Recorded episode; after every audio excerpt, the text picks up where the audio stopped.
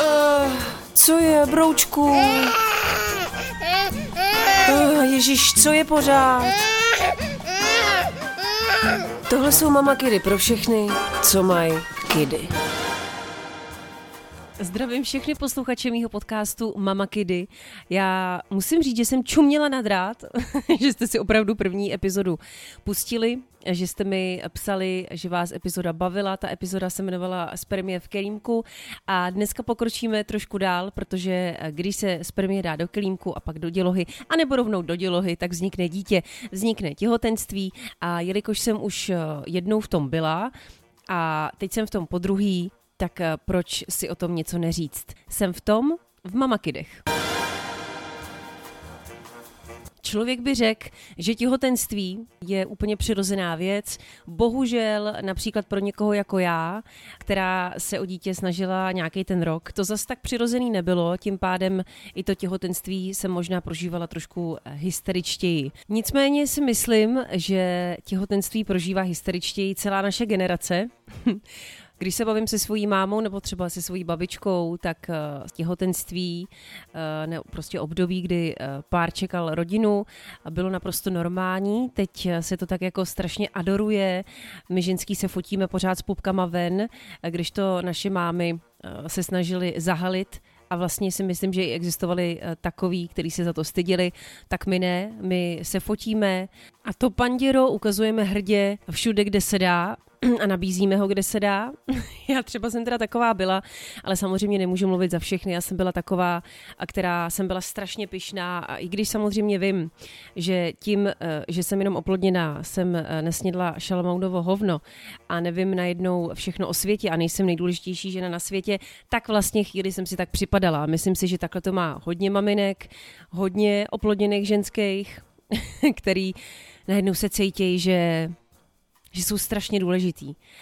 A tady tu důležitost je potřeba si uvědomit a někdy ji využívat a někdy si ji užívat, ale taky si zároveň myslím, že musíme dát prostor i okolnímu světu, který těhotný není, a který vůbec nezajímá, že my jsme těhotný a už vůbec eh, ten svět nezajímá, jak často nás tlačí močák a jak se cítíme a že máme oteklý nohy. Zkrátka musíme si uvědomit, že se pořád nemůžeme chovat jako egoistický krávy, který v sobě nosí ten život, jak hodně matek říká, ale musíme být prostě někdy normální. To si myslím já. Dokonce si myslím, že spoustu holek těhotenství využívá třeba k tomu, aby je partner nebo okolí víc opečovávalo, jenže, jenže být v jiném stavu podle mě neznamená, za každou cenu být v nějakém invalidním stavu. Jestliže máte zdravý těhotenství, tak přeci můžete dělat skoro všechno, to, co jste dělali předtím. Teď teda nemyslím lezení po horách, chlastání a party life což jsem já třeba dělala předtím a teď už nemůžu. Ale myslím tím opravdu všechno, co jsme mohli dělat předtím. Takže bychom se asi neměli pořád vymlouvat na to, já nemůžu, já jsem těhotná, protože si myslím, že právě to okolí to musí strašně otravovat. A partnery taky, i když to jako neřeknou a asi vás budou pořád omlouvat, budou si říkat, no jo, ona je v tom, musím se teď o ní víc starat, ale já si zase myslím, že je strašně fajn někdy ukázat tomu partnerovi, že jste jako normální a že přeci se k vám nemusí chovat jak k 90-letý stařence, která musí být na lůžku. Teda pokud nemáte, prosím vás, rizikový těhotenství, mluvím tady o normálním zdravém těhotenství, normální zdraví ženy. Já bych to tak schrnula takovou hezkou českou větou, je strašně krásný být těhotná, ale důležitý je se z toho neposrat. To nemění ale nic na tom, že když čekáme miminko, tak se stejně cítíme tak nějak jako special. Já teda rozhodně a už po druhý si to strašně užívám a každému bych přála takový vináči, jako mám po druhý já, protože mě je dobře, jsem jenom třeba malinko unavená, dejme tomu. Jinak na sobě nepocituju žádný velký změny, kromě trošku větších prsou, který si teda taky užívám, takže za mě úplně OK. Je tedy dobrý si to užívat a někdy toho malinko zneužít, ale ne zneužívat 9 měsíců partnera doma, eh, nebo zneužívat jeho dobroty, jsem chtěla říct, ale spíše využívat společenských situací, které si to žádají, když jste teda těhotná. To znamená například na poště nebo na úřadech, kde vás pouštějí ve frontě eh, před normální smrtelníky, protože vy čekáte ten nový život a nemůžete už tam přeci stát dalších 50 minut, tak toho jsem párkrát teda využila, to se přiznám. A kde ještě třeba? V obchodech, jako jo, v ty fronty, pak je teda dobrý i mít dítě, třeba být těhotná a mít dítě, to už teď mám já. To je skvělý, protože jestli jste, jestliže jste v obchodě s dítětem, který trošku řve, nebo hodně řve a do toho ještě máte ten buben, tak to je skvělý. Já vám říkám, že to je bonus jako blázen. Eh, teď jsem něco kupovala v nějakém A3 sportu, přede mnou bylo asi 10 lidí, ale když eh, slyšeli eh, Terášův křik, já tomu říkám jeho normální mluva, ale je to asi pro ostatní křik a můj zoufalý výraz a můj sedmý měsíc viděli, tak mě hned pustili před sebe, no a hned máte všechno vyřízený hned. Hm. To by bylo k benefitům, který přináší těhotenství. Já bych se teď chtěla trošku zamyslet nad benefitama, který přináší těhotenství pro vašeho partnera, jestli ho teda máte. A vlastně mě nenapadá ani jeden. Protože ty kluci musí být normálně zmatený jako lesní včely. Jak když jsem říkala, že těhotenství jsem měla strašně hezký i to první, i teď to druhý, co prožívám, tak uh, fyzicky jsem ho měla hezký, ale psychicky jsem trošku tápala. Vůbec jsem nevěděla, co sama ze sebou, protože ty hormony, to vám povím, ty, ty fakt dělají jako uh, zázraky, nebo zázraky, ty fakt dělají paseku, bych spíš řekla. U mě se projevilo takovýto klasický brečení, urážení se, větší senzitivita, někdo by řekl větší hysterie, i když já to přičítala svý ženskosti a taky eh, jsem se pořád bránila, že taková jsem asi vždycky, ale myslím si, že ta březost eh, to trošku jako celý ještě dala do jiných levelů, do vyšších levelů. Takže kluci, ty asi z toho nemůžou být úplně rozumný, když ženská začne takhle jako doma vyvádět.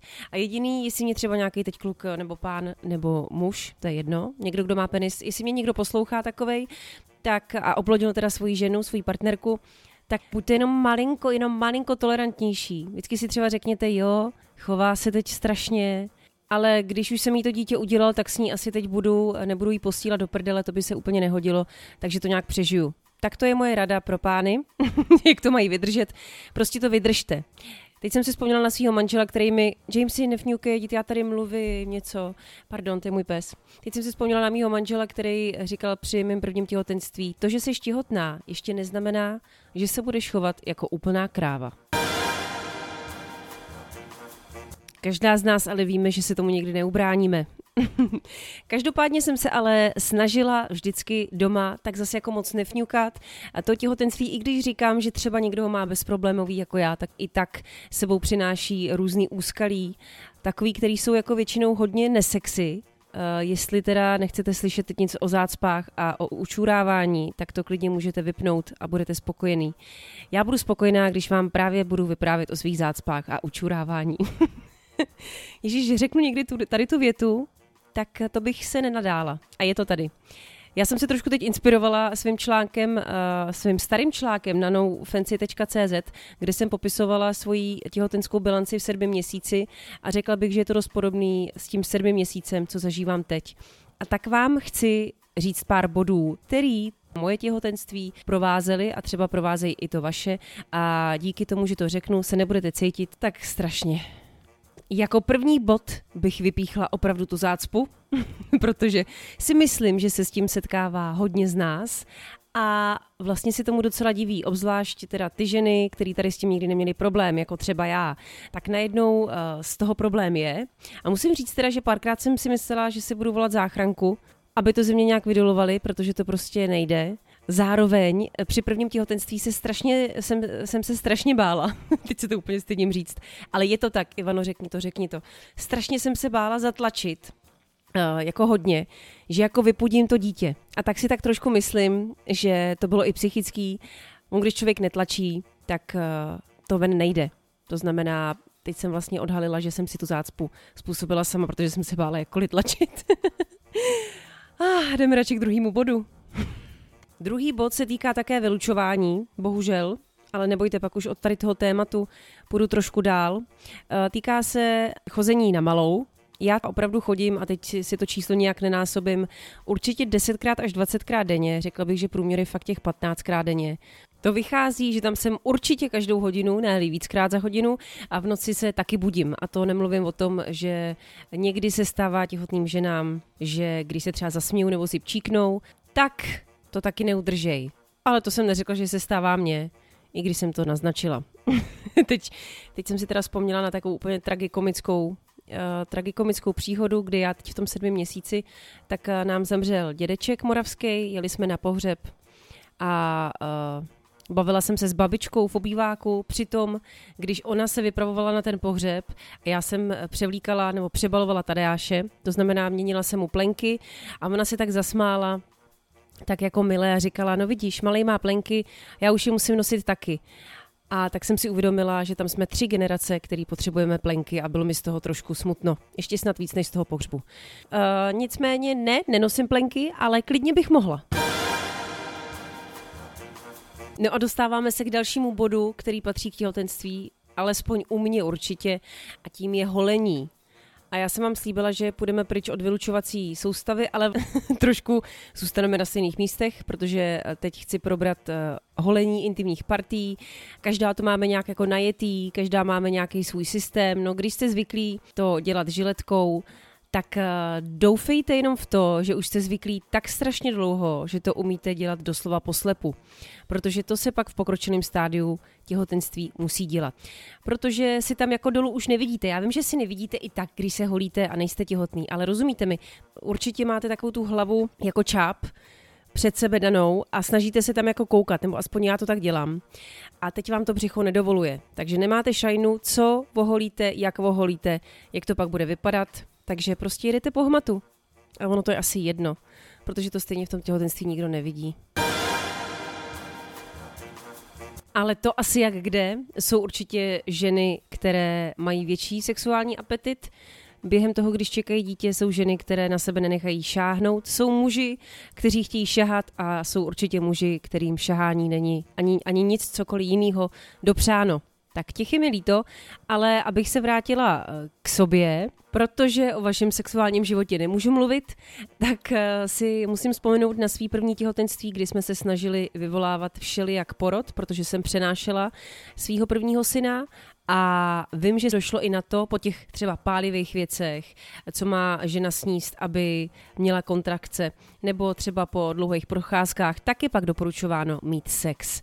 Pamatuju si, že jsem prosila mýho muže eh, v tom asi 42. týdnu, eh, vypadající jako meloun, aby mě pomiloval. A vím úplně, že jsem říkala, tak pojď, tak Ježíš Maria, já už ho chci eh, já už ho chci venku, myslím jako toho syna. A vím, že mi řekl, nemůžeme to nechat na zítra. Vím, že se mu do toho strašně nechtělo. Ono, co si budeme povídat v tom devátém měsíci, už nic moc jako nezmůžete eh, v té posteli. Tam prostě už člověk jako leží na boku a je rád, že je rád. Takže si ani těm chlapům vůbec nedivím. No ale to tady mluvím o devátém měsíci, ale si myslím, že je fajn úplně teda těm mužům našim neodepírat devět měsíců sex, Dít vám to tak hezky udělali, máte z toho dítě, tak eh, za to buďte trošku vděční, ne? Poslední věc, kterou bych mohla říct k fyzičnu, tak to je asi ta klasika, že člověk někdy přibere, někdo přibere 35 kg, někdo 12. Každá to má jinak, někdo má těhotenskou cukrovku, někdo to úplně blbě snáší, má oteklý nohy a tak, ale o tady těch klasikách eh, se nechci bavit, protože to úplně známe každá z klasických médií nebo od kamarádek. Chci se bavit třeba o tom, že já jsem byla strašný narcis, to znamená, já jsem se pořád uh, předváděla před zrcadlem, koukala jsem si na prsa, jak tam nabíhají takový jako ty žíly trošku, koukala jsem se na to břicho, jak roste a pořád jsem na sebe čuměla uh, a hladila se. A teď myslím bez jakýhokoliv erotického nádechu, strašně ráda jsem se hladila. To bylo teda pěkný. Teď když na to vzpomínám, to musím začít dělat zase. Jestli něco nechci dělat zase, tak to bude určitě chození na párty s mými přáteli a s mým mužem, kteří těhotní nebyli, chlastali jak dánové a já jsem na to jenom koukala, říkala jsem si, jaký jsou to idioti. Protože věc se má tak, že člověk má strašně rád tady tu svou jako partičku, s kterou třeba někdy zapaří, jenže pak, když jste u toho střízliví a koukáte na ty orangutany, jak se po půlnoci změní uh, v něco úplně jako nelidského a strašně blbýho, tak si říkáte, opravdu takhle, takhle debilní jsem taky, když jsem opila. No, tak jsem trošku přestávala mít ráda svý jako kamarády, ale to říkám samozřejmě trošku s nadsázkou, miluju vás pořád, no, moc moc. ale víte, co tím chci říct, no, je prostě blbý, když těhotná holka je na párty, protože myslím, že to možná jako kazí pak jako všem, Každý je trošku trapně, že tam je někdo střízlivý, ještě těhotný, že se tam nehodí. Já, se tam, já jsem takhle absolvovala i Karlovy Vali, Vali, Karlovy, Karlovy Vali, kde jsem, nepil, kde jsem nepila a musím říct, že to bylo docela teda fajn, protože poprvé jsem na tom festivalu byla ve stavu, kdy jsem mohla zhlédnout i nějaký filmy. Já vím, že ten film je, teda, že ten festival je filmový. A co si budem povídat, pár lidí tam jezdí jenom pít.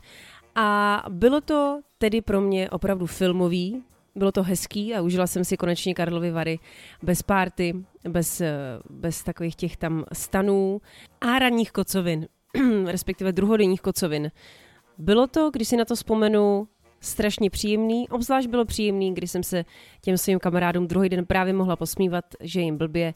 A já už mám za sebou plavání, film a snídani. To bylo vlastně skvělý.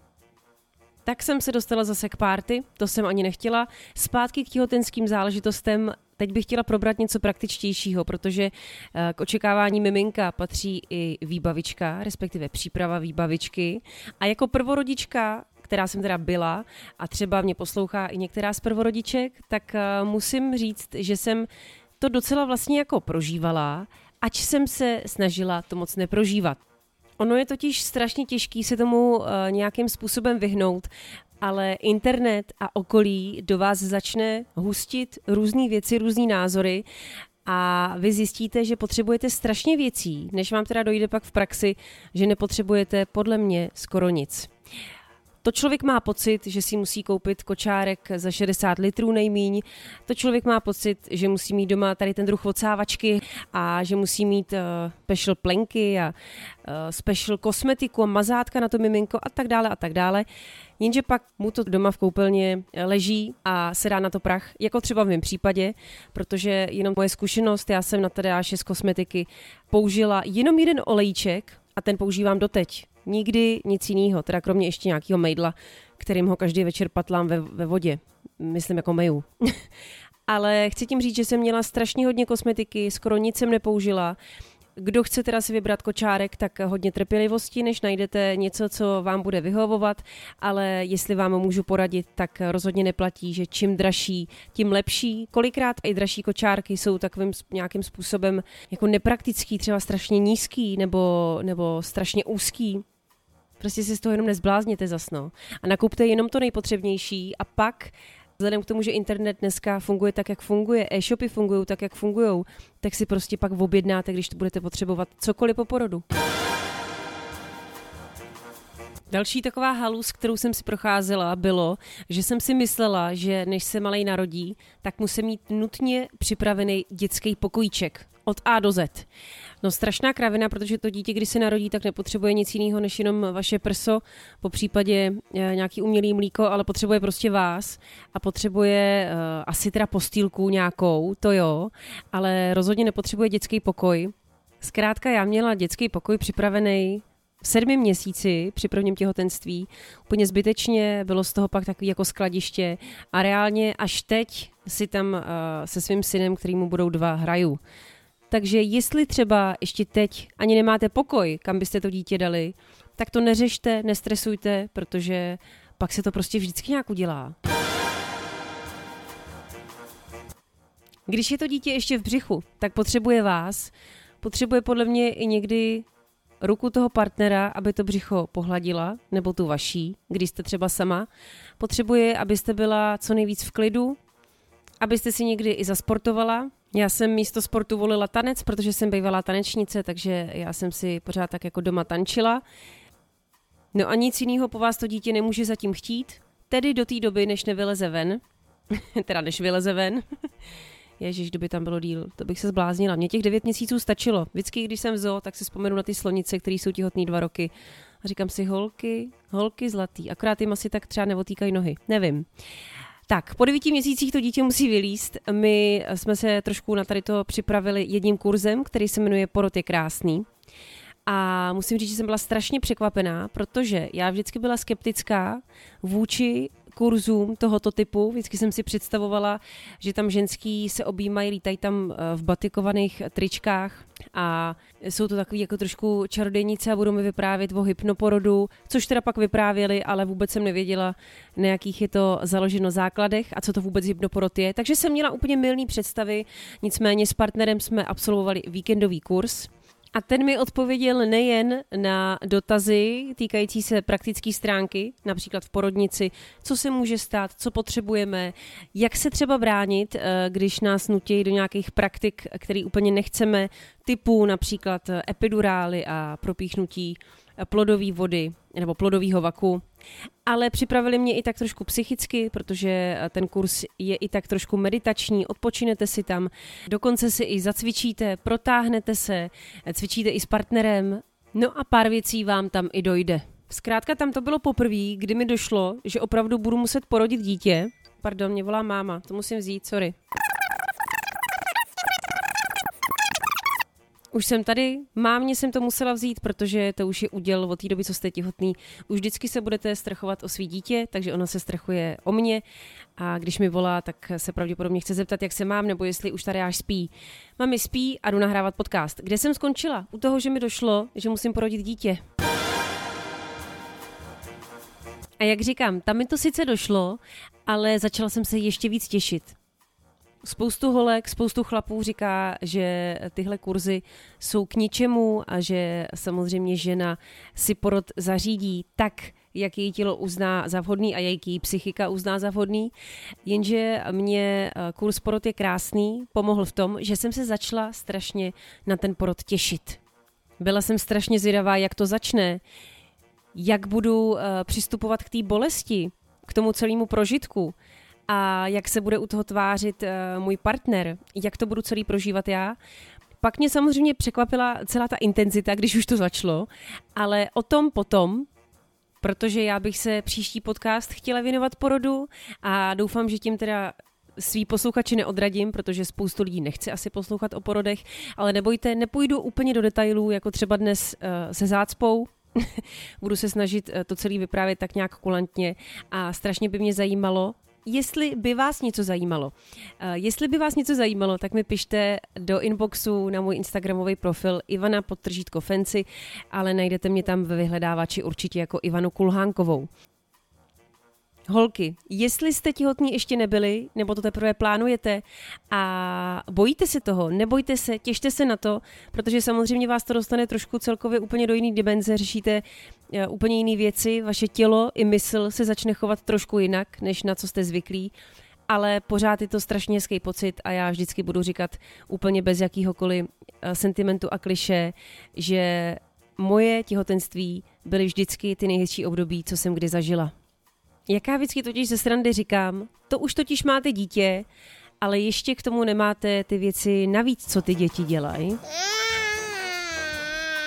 No, pak je to totiž úplně jiný level. Tak zase příště v Mamakidech.